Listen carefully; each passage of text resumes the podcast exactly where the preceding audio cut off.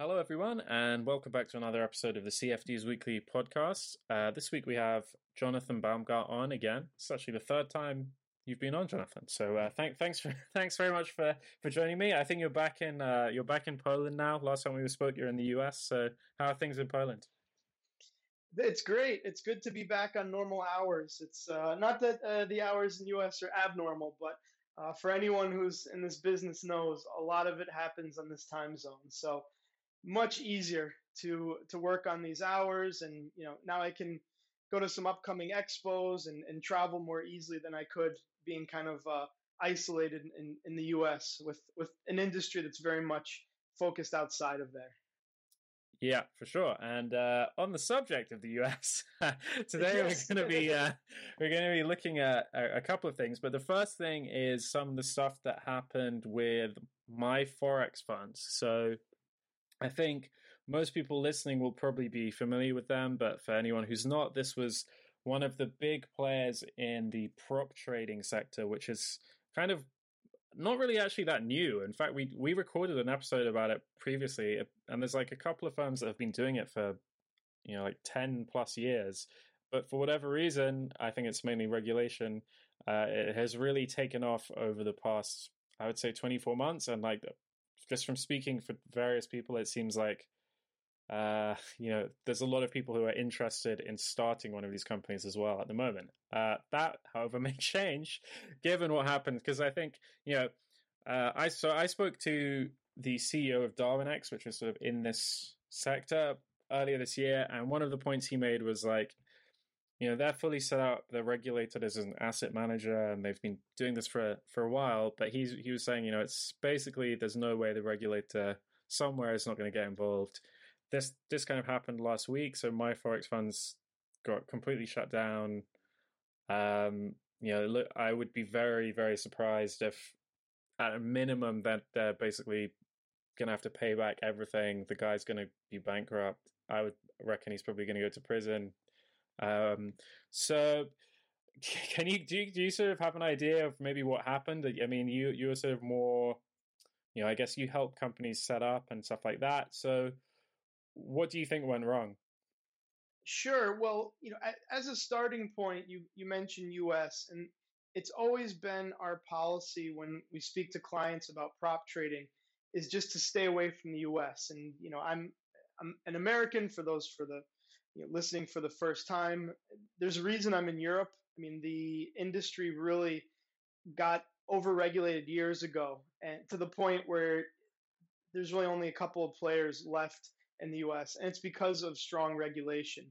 Now, prop trading is kind of in a gray area, but I've always mentioned when in doubt, look at regulation. And if you're not sure, it's better to be licensed.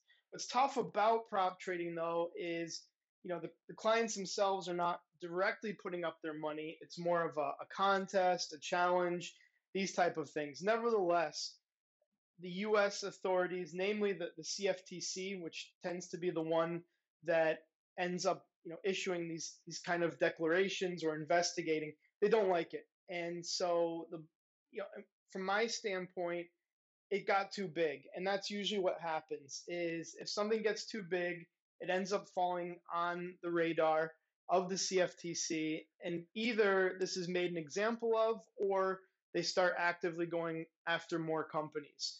So what we told our clients is it's not if but a matter of when. And we always warn just stay away from the US. Yes, it's a lucrative market, but it's lucrative because of these massive risks. But it's a kind of risk where the risk reward doesn't make sense because you can see what happened and, and how you outlined. I mean, I, I don't know what specific punishment there will be, but for sure, uh, you know, the the owner of my forex funds is in a lot of trouble, and it it definitely wasn't worth it. You know, to ruin your entire career and everything to, to try to make quick money. So the the main takeaway is stay away from you know the U.S. and and we say that until we're blue in the face. And I would just add, it often comes up in conversations that people will point out, and we've even had discussion. They say, "Well, what about this company? What about that one?" And our motto has always been, "Let's wait and see." yeah, I mean, I yeah, there's definitely a couple of not on the prop trading side, but on the sort of brokerage side, there's a couple of companies which you see who are like offshore St. Vincent types who seem to only do business in the US, and you go, how's that working? But um, that's probably a whole other whole other discussion. Um, whole other thing, but I I would just say it's prob it's just a matter of time. Yeah. Interesting. Okay, so so one of the things you said there, right, was that you recommend to clients that they get regulated. But mm-hmm. given that this is kind of in a gray area, let's say you are a company in I don't know, you're based in Cyprus. You know, most a lot of people listening mm-hmm. are probably going to be based in Cyprus. Um, how do you actually get regulated, right? Because if it's not, it's not a broker license, and it's not, it's, it's you know, I don't really even know sure. what it would be like because it, it's you know this it, it seems to me right there's two components to the business because you have the challenge set up where you go okay you have to do x percent returns with max drawdown of x percent over this period of time and then so that's you know people pay to do that. But then you know, even though some of these challenges are very challenging, uh, just the reality of, of, of numbers probably means that even if you even if it's very difficult, some people are going to get through, and there's going to be another component, right, where which is more like the old school in theory, more like the old school prop trading firm where someone is is, is just you're giving someone money to trade, right? And there's different ways that I've seen people set that up, but like I don't know really how how would you go about setting up a company. If I if I'm in Cyprus today, this is a lot. Mm-hmm. This is actually the short question. The short question. If I'm in Cyprus sure. today, I want to set up a firm. You're saying I should get regulated. How do I actually do that? Yeah, well, it for the moment it's just going to be a traditional license. Now, if you're in Cyprus, I would still recommend offshore. Uh, not you know, offshore often has this association of oh, it's shady and all this. It's just the speed. The, the, the problem is to get a license in Cyprus is going to take over a year. You need an office and staff, and all that for prop trading is overkill. Now, if if if the company grows to a certain level, I think that makes sense. But let's say you're a startup, you can get an offshore license. For the time being, that's going to be fine because the actual risks and, and everything that are happening are far less than a broker. I mean, from a regulatory standpoint, a client depositing their own money in trading is a much harder thing for a regulator to manage in terms of liabilities and everything than prop trading.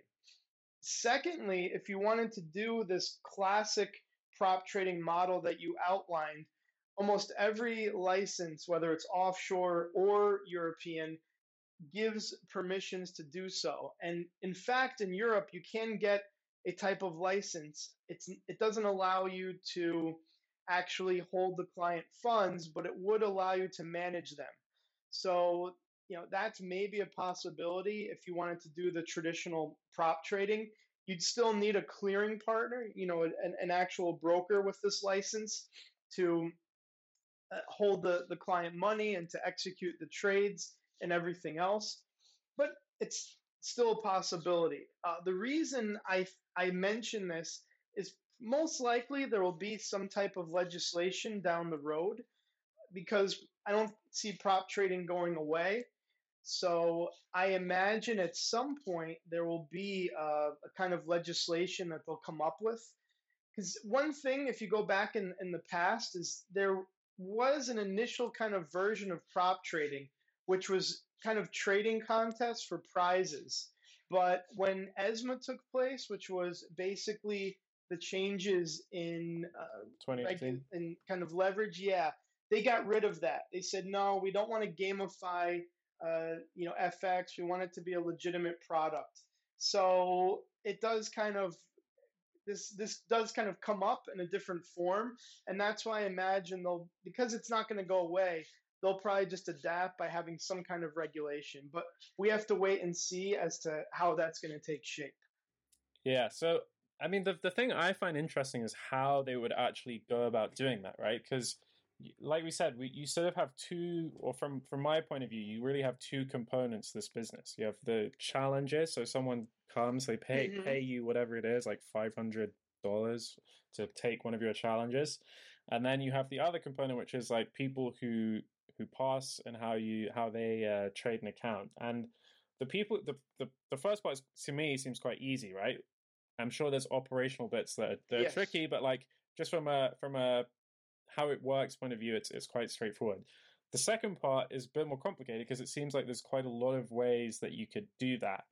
Um, and like in really simple terms, it seems like you could, you know, contract whoever passes, and then you give them you you basically say, okay, you're almost like an employee, and they trade your money, and that is in most cases definitely i think in europe not really a very it, it is regulated i think if you're like an hft kind of thing but it's not very heavily regulated and then you have this sort of alternative model which i see um you know i think darwinex does it i think the trading pit seems to do it looking through how they structure things Yes. where you hire so someone passes and then you have this kind of you have an agreement where this person continues to trade a demo account and then the trades they make are like mirrored by some company your company and then you're trading the money based on their signals and then you do a profit split of the money that you may or may not make uh, from from that activity. And that's i don't know that ends up being kind of quite meta because if you're you're still from the client's point of view they're still just trading a demo account but then it's almost like by proxy you're just trading for them if that makes sense. So i don't know if you can if you if you are familiar with this side of it or like how that works and then how you could structure things again from a sort of regulatory point of view is there any nuances or things people need to be careful of? But also if you were taking like from from my perspective if you look at my forex funds they weren't doing either of those things. They were just taking client money and running a broker and it was kind of like a ponzi scheme because they were just taking they weren't segregating accounts right? They were just like okay this person has taken has a passed a chat has you know paid for a challenge and then we'll put that money into an account for someone else who's going to trade it and then they'll be booking those tra- trades. It was this complete mess operationally. Um I mean, that's ultimately, I think, got them in trouble. Is they they went, from what I see, well beyond what even the the, the prop firms are doing. And you can't. I mean, they they were an example of why you, you can't do that. They they got made an example of basically. Yeah. So, like, do I mean, maybe you don't know the answer, but just uh, is it in terms of uh, how you see people structuring things, or from your sort of with your I don't know consultant regulatory hat on, do you think there's a better option in terms of how you should structure that part of the business? Sure. Well, it's a good point you made because there are two ways. There's the, just the challenges, which you know doesn't really involve much because it's more just you can call it education, which is what many companies do. And then this whole idea of managing the funds. Now, you know, going back to what I mentioned in Europe, uh, they all they already have this kind of licensing where you can get like a portfolio manager or an investment advisor type of license. And if you wanted to offer those services, there is a you know regulatory route to do so. The, the the biggest issue I have, and I do mention this when we you know when we talk to clients who want to do it, is it is a gray area in terms of this actual funding and what really happens. Because if you wanted to do it by the book, then uh, you can have an account with the broker you sign what's called a limited power of attorney with the you know the person trading and they can trade the funds.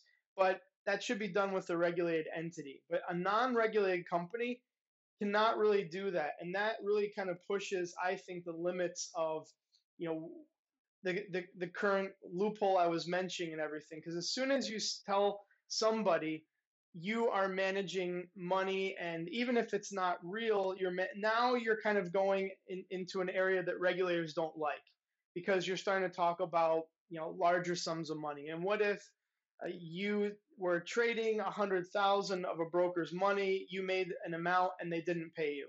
I mean now you start to make complaints and the regulator doesn't like that.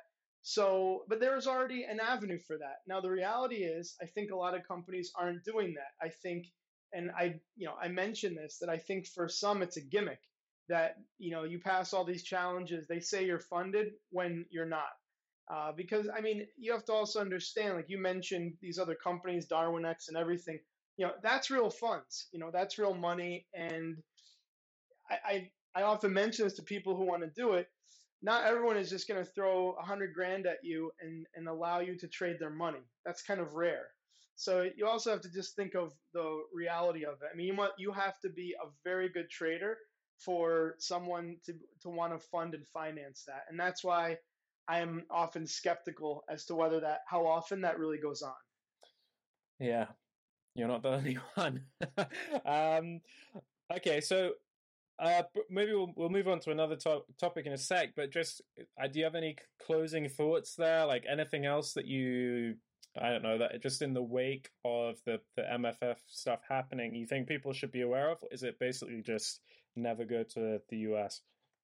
Yeah, I mean, I was contacted by a, a, lot of my network, some clients who we helped set up were panicking. And I said, look, you, you know, the, the ones that I advise is you're not targeting US clients anyway. You know, one company I, I spoke with is in Asia. They don't even have anyone that speaks English in their team. I said, there's nothing to worry about. I mean, you're not even targeting anyone on the continent. I don't think in the in the in the short term, meaning for the rest of the year, this will have any regulatory impact. I don't see overnight some region coming out and saying this has to be regulated. Long term, meaning heading into next year, I wouldn't be surprised if we see some regulation, but it's difficult to say in what shape and form. It's very hard to predict. It always depends on how they want to view things. I wouldn't be surprised. I don't think this has any major impact except for those who were targeting US clients and you know, there was a few Americans I spoke with that were kind of disappointed. I remember one person said, "Well, what if I get a certain license in America?" I said, "No, it's not you being licensed; it's your entity has to, and and that's it. it's just you want to put up 20 million in capital to run a prop firm. It it makes no sense. So I just think like anything, the conclusion is like any like anything in America, whether it's online poker, uh, whether it's forex and now prop trading, it ends up getting squashed at some point. yeah, I mean, I to be to be honest, I was looking, you know, on uh, because I guess I look up stuff from this industry on the internet. I end up getting spammed or like suggested things on different websites. So I was on, I remember maybe three months ago, something like that. I was on YouTube, and then for whatever reason, I started getting suggested U.S. trader, influencer type people, and some of these people are huge you know, like yeah. hundreds of thousands, and they were all yeah. they were all just uh, shilling different prop firms and trying to get people to sign up. And I was like, "There's no way this is going to end well." Uh, but no, I mean it's lucrative. It's a huge market. I worked in it for many years. It's uh, America's a big country, and um, it was uh, quite successful for FXCM, who I worked at. But you know, that's in the past now. yeah. So okay, so on the but on still on the topic of regulation and licensing and all this kind of stuff. Uh, one of the things I saw you post uh, like a week ago, and I actually included it in the last thing I wrote, was um, regulation in uh, in offshore regulation in the Comoros uh, Islands. Yes. So can you t- tell everyone what happened there? Yeah, so this was a very interesting story. So for the for the record, we never were really promoting it. We are kind of reactionary. That I noticed around the spring of this year, the questions came out of nowhere. The people are saying, "Hey, can you tell us about Comoros?" So, our, you know, our team has a lot of experience with licensing. I'm part of a group called Citadel Advisory Group. We're the ones who do the licensing. We can do all the offshore licenses. We researched it and we didn't like what we found. Like when we actually looked up and, and read kind of the the regulatory articles on the website, it looked like a bad you know term paper that someone handed in. It had spelling mistakes. The you know the margins weren't correct, and we said, wait a minute. And so it's difficult because we don't like to turn away business, but you know we care a lot about our reputation. So we just said, ah, we don't want to do it. It's just we don't think this adds any value. Like I often describe it as a, a you know a, thirty thousand dollar PDF, and uh, that was it and that was in the springtime. Then about two weeks ago, I can't recall off the top of my head the name of the website, but kind of a financial fraud website did some digging and found that the, the companies representing this license were not connected to the government of Mawali. I, I, probably am not pronouncing it uh, properly, but a lot of these times it's tough tough country names. But anyways, they found that it wasn't legit. And I think I even shared that article with you. I shared it to a few other people. A week after that, the government officially came out. They listed about five different websites that were falsely representing their uh, country, and they kind of stated explicitly no, we do not offer any licensing. And the following companies that were offering this were just complete scams. So that is just a, a, a quick kind of wrap up of what happened. What, one question I had about that is do you actually think that um, that brokers going there really believed that this was real, or do you think that they actually thought knew that it was uh, they they like kind of knew what was going on, but just didn't really care because it was a quick way to set up and all that kind of stuff? That that's a very good question. I don't blame the brokers because if you're a, a large name, and, and I actually had a call with a, a, you know, I will not reveal the names for a variety of reasons. I sign NDAs, but also just, you know, now it's a bit embarrassing. But there were some relatively well known brokers that got this, and I don't blame them because what do brokers like to do? They like to show that they're large, that they're uh, represented in all parts of the world. And a lot of times for a large broker, it pays off to jump into an area early because they can say we're one of the first. I blame the consultants for not performing the due diligence because this was purely driven by consultants. And you can't blame the brokers if a bunch of companies are doing marketing and pushing it and people are getting it. I mean, it's like anything else. If you have this hype effect, then naturally you feel you know companies get FOMO too, and they want to get in. They want to be. So I don't I don't blame them uh, necessarily because even with a lot of the established brokers I talk with, they rely on companies like us to give them all of the info. That even a, a compliance person usually is a specialist in their area. So if I'll talk to a broker in Cyprus, their compliance team knows Cyprus regulation, but they rely on outside firms for offshore because it's so specialized. Yeah. So in general in that space, what sort of developments are you seeing? Because I, I think the last time we spoke was probably six months ago, something like that. It was basically when all of this stuff uh, around St. Vincent was happening. So we, we, tend to speak when shit is going badly. yeah, I know. It's, uh, so... I know, but it's uh, that, that's often when you know we can add the most value. So, I mean, there are some emerging areas. For example, since we spoke, we found out that St. Lucia's is doing a license, and you know my team can offer more details about it. But they do have a license as well, uh, and there's a few other areas that we're looking into. So there are always are some new options on the horizon, but the reality is any license that's worth it is going to take a while. It's going to take probably six months, maybe a little bit less. It will take time to get a bank account. It takes time to get things approved.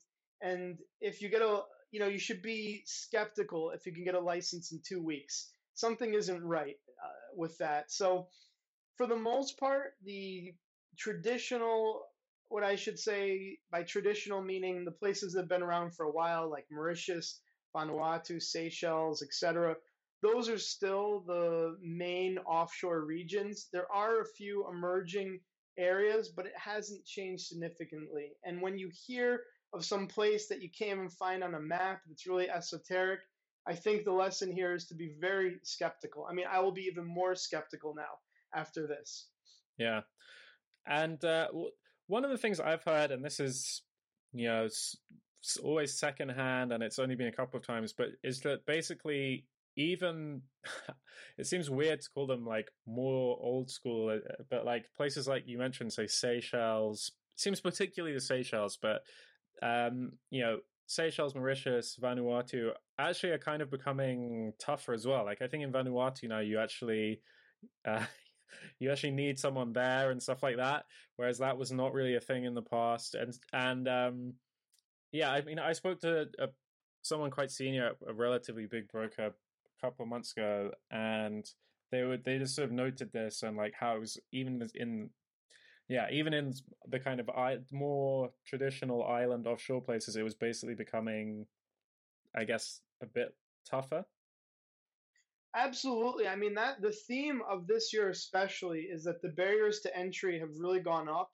Uh, you can no longer so easily just kind of start an offshore company out of your basement with a shoestring budget. Even a license like Vanuatu, which many still view as a joke, but I mean it's legitimate in the sense that it is an actual license. The, the, the local banks aren't much, you know, much to brag about, but it is a legit license. I mean that was a place that went from $2,000 in share capital when I began doing this around 10 years ago or so to 50,000 now to 50,000 plus a local office plus a local you know director who's passed exams locally. I mean, it's a much different case now uh, than it used to be.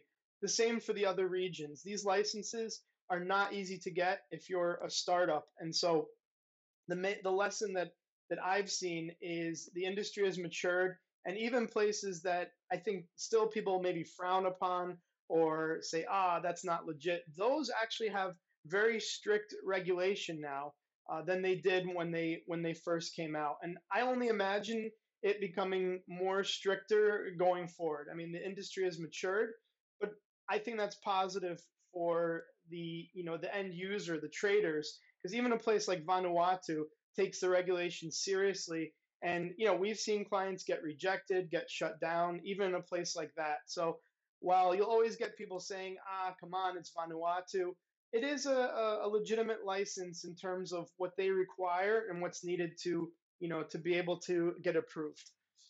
Yeah. So, do you see any changes happening, um, sort of as a consequence of that? Like, you know, I don't know if you get people come. I assume you get some people coming to you who are sort of in the startup type space. And uh, you know, I would imagine like if if there's a kind of squeeze on the ability to start a broker, maybe if you're someone that would be interested in starting a broker five, ten years ago, you might look at it and go, okay, I can't do that, but maybe I will do X, Y, Z instead. So there, do you see any kind of I don't know what it might be like being a introducing broker or something like that? Yeah, well, it's it's gone full circle because when I started my career, the, the barrier to entry was not regulation, but tech. This was before kind of the big MetaTrader boom. And, you know, I'll just bring up MetaTrader briefly. Now it's quite difficult to get MetaTrader. There's no more white labels. You have to get a license. And to get their license, you have to be regulated, meaning you also must be licensed. So it's it it's gone back to where it was. Now, what I mentioned in the beginning is about full circle is that previously, and when this industry first came out, there every broker had to develop their own tech, and the industry was so new that it was difficult to find anyone who even knew how FX worked, and you had to pump hundreds of thousands of dollars into your own technology. And I mean, that was quite massive. Plus, you couldn't find investors because no one knew anything about this. So it, it made the most sense to begin with as an IB to partner up with the broker. And I see it coming back to that because not everyone is going to have the $100,000, which is around the minimum it takes to get a license, plus all the other budget you need. I mean, you need marketing, sales, you need technology, uh, you know, to to consider as part of your expenditure. When you add all of that up, you're going well over 100k. And if you're a startup, why would you plop down all that money if you don't have any clients or it's brand new? You can more cost effectively just be a referral agent, an affiliate, an IB, you know, whatever the, the term is, and start off that way. And if things grow and the revenue justifies it, then you can get a license and slowly expand. That's that's the way I see it. Although many people I talk to, they see the big brokers and they say, no, no, no, I want to cut all of this. I want to be that. And it's no longer so easy anymore. yeah. Interesting. Okay, well, I actually uh, have got to go, so we're gonna have to finish no now. Problem. But uh, Jonathan, thanks very much for for joining me again. My pleasure. And uh, yeah, Jonathan will be at Cyprus. I'll be in Cyprus, so see you guys there. Perfect. See everyone there. Thank you very much again.